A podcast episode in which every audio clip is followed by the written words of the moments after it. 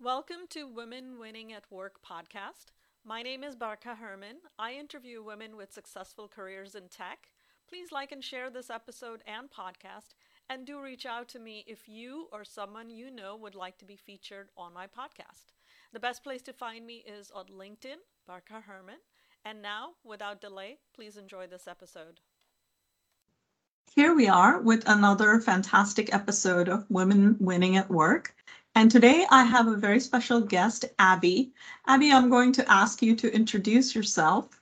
Tell me a little bit about yourself. Thank you, and thank you for having me here today. So, my name's Abby, and I guess a little bit about me. I'm co founder and CPO of Winely. We build real time fermentation analysis technology and data intelligence infrastructure for both traditional and future fermentations. But more about me personally, I'm a technologist, a researcher, and a, a love. I have a great love for for the thinking about the future and how great things could be. So I've always uh, taken a, a bit of a very positive attitude to life and to how technology can solve some major problems in the world today. So, yeah. Oh, that's so fantastic. And I love, you know, so I'm a data geek myself, uh, data and AI geek myself. And uh, so I love the fact that you're you're taking your your technical expertise and applying it to something like, you know, fermentation, wine. That's beautiful. I love it. Thank you. Yeah, it's definitely a, a worthwhile project in my opinion. There you go. So I would love to hear uh, your origin story. So as you know, I'm a comic book geek. So I'd love to hear, mm-hmm. you know, what were you as a child? Did you always want to go into tech? What drew you towards, you know, uh, analytics? What drew you towards the wine business? You know, the, the whole story. I'd love to hear it. Yeah, I've always been an entrepreneur, I think, even before I knew really what the word for it was. And I think that that's really, for me, it's about a mindset. It's a way of looking at the world and seeing, you know, and identifying problems and inequalities and challenges, but seeing them as opportunities and things to be solved rather than insurmountable things which you know just make you miserable.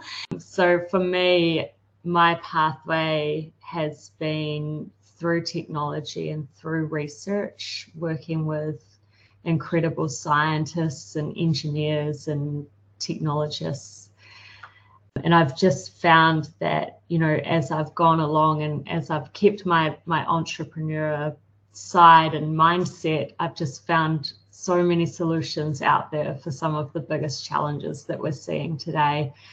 You know, climate change and um, food scarcity, and you know, there's a lot of big issues in the world. But on the flip side of that, there's just a lot of amazing technology that can help with some of these problems. Yeah, absolutely agreed. So, you know, just out of curiosity, uh, when you were much younger, say, you know, school, were you thinking science? Were you thinking research?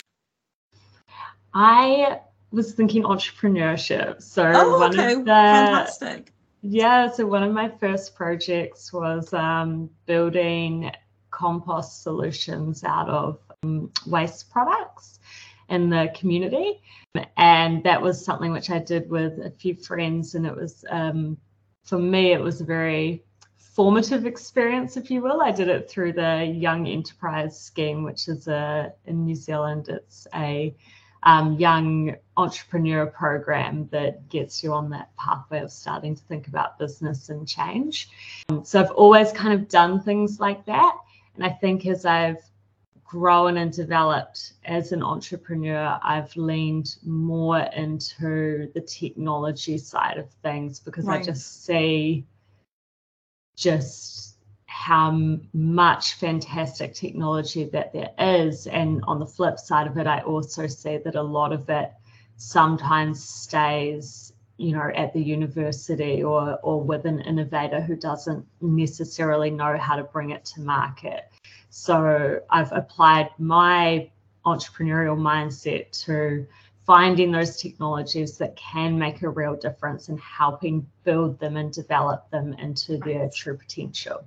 Oh, that's so fascinating. And that's so great that you share that because I've always been thinking about, you know, how I can do a little more in my own community of creating like a maker space for young young kids, right? Men and women, uh, to to sort of kickstart that and that's so so much needed so that's fantastic program that you participated in so congratulations yeah. on that a maker space would be a fantastic idea you should you should do that because um, i think a lot of people it can be you know they if they can't see things and they can't interact with them it can be a bit theoretical and a lot of technology can um, be buried in mystery to many and it can right. be hidden by a lot of complex words and and all of that. So i think uh, i think it's really cool if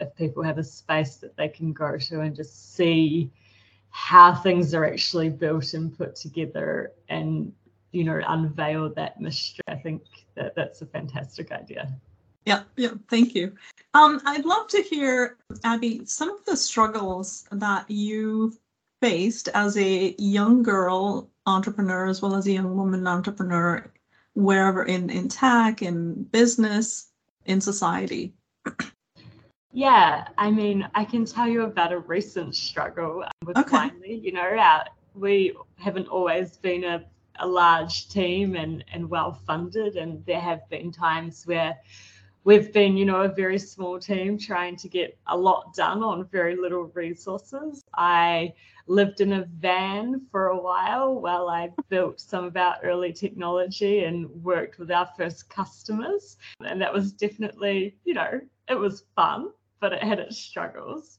Yeah. But keeping my eye focused on what I wanted to do, that that helped a lot. But certainly an entrepreneur journey has its ups and downs.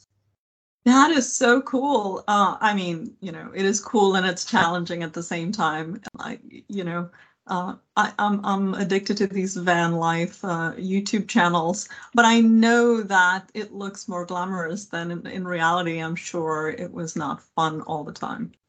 I can tell you, you can get some amazing Instagram photos, but you have to angle your camera the right way. That's funny. That's funny. And then, you know, when you started, were you, uh, did you struggle with, um, you know, selling the concept uh, to uh, staff, investors, partners, or was it was it fairly easy? Yeah, great question. So having people that buy into the journey that you're on is so important because for us, you know, we want to build Winely into something that can have an incredible amount of impact across across the planet. And we simply can't do that, you know, by ourselves. So we have to make sure that we're telling the story and and providing the right um, conditions for people to want to come and join with us. We've been very lucky with the people that have come on board, and they're all amazing and incredibly talented and, and much better than me at everything. Um, but we've we've we have been fortunate, and it has been a process of you know really putting ourselves out there and telling our story and communicating the change that we want to make and and our vision for for what we see in the world. Yeah, no, no, that's that's great, and and thank you for sharing that with us. Now, I mean, I would love to hear what is the triumph of being this entrepreneurial woman. What is the upside? You know, even though you had to face living in a van or you know struggle finding part partners, whatever whatever it is. What's the good? For me, it's seeing our customers' eyes light up when they understand what the product can do for them. That's just that's the joy and the triumph moment for me when you've put all of this work and an incredible amount of time and energy into building what you know can make a difference and then you put it in the customer's hands and they go ah yes this is what i've been waiting for nice, that nice. for me is the triumph Absolutely. Yeah. So, I mean, I would love to hear, uh, and you don't have to name names or numbers or anything, but I'd love to hear like the first client landed. To me, that would be like the biggest triumph, right? So, if you if you could share that, that would be fantastic. Yeah, I think for us, so we went out and started building relationships with um, potential clients well before we even had a product. Mm-hmm. And probably, you know, the the first sort of customers that we landed, they were really more like partners. And honestly, most of our customers today, we still treat them very much like development partners. They come on this journey with us and they help us build what they want by you know giving us that really close feedback and that really close interaction so that's something that we've held really close even as we've gone into new regions and we've started servicing more and more customers you know we're in um, new zealand australia california now but every customer that we work with we really try and make sure that they're up for being a partner with us on this journey and helping us build the best possible product for them so that everyone benefits. Yeah, that's beautiful. I love that. I mean, I think that as time goes on, we're we're transitioning into this business model that is less growth and more sustainability and partnership oriented. And it's it's not to say that growth is bad. Growth is wonderful and i think that you know we all get to grow but it's done in such a sustainable way which is the beauty i think of uh, today's market environment so yeah yeah no you're you're 100% right and i'd add to that and say it it just builds better products if, if you're working with your customers and they know that you're looking for feedback and that you're going to be considering everything they say really carefully then they get a better product and we can build a better product. So it's a win win. Yeah, no, that's fantastic. I love it. So Abby, if if some young woman was coming uh, listening to this podcast and she wanted to become an entrepreneur, I'd love to hear like what would be your message and you know be as specific and detailed as you can you want to. Yeah, I would I would have two things if that's okay. okay. So, my first thing is care just a little bit less about what other people think. Mm. Um, I do know it's hard, particularly when you're young. You know what your friends are doing and what other people are doing, and the normal path of life seems very laid out but just try as best you can to just care a little bit less about what other people think because I promise that you'll find your way and you'll find your people if you just keep, you know, on the path of, of what you want to do. And my second piece is look for opportunity where you where others see problems. So you know when when you hear someone complaining about something or when you see that someone's really truly frustrated and fed up see an opportunity and try and find a way to help them because that's what this entrepreneurship thing is all about. It's about helping people and solving problems yeah you know those are some amazing lessons and those are hard to teach right it's it's easy to say that don't care about what people think about you, but it's really difficult to, to separate yourself and it requires a strength of character to implement that. But it, it is a mindset game, right? A hundred percent. It's it's hard. I think as a teenager, it is possibly the hardest thing in the world to try and not care what other people think. So just keep trying. Yeah, yeah, absolutely.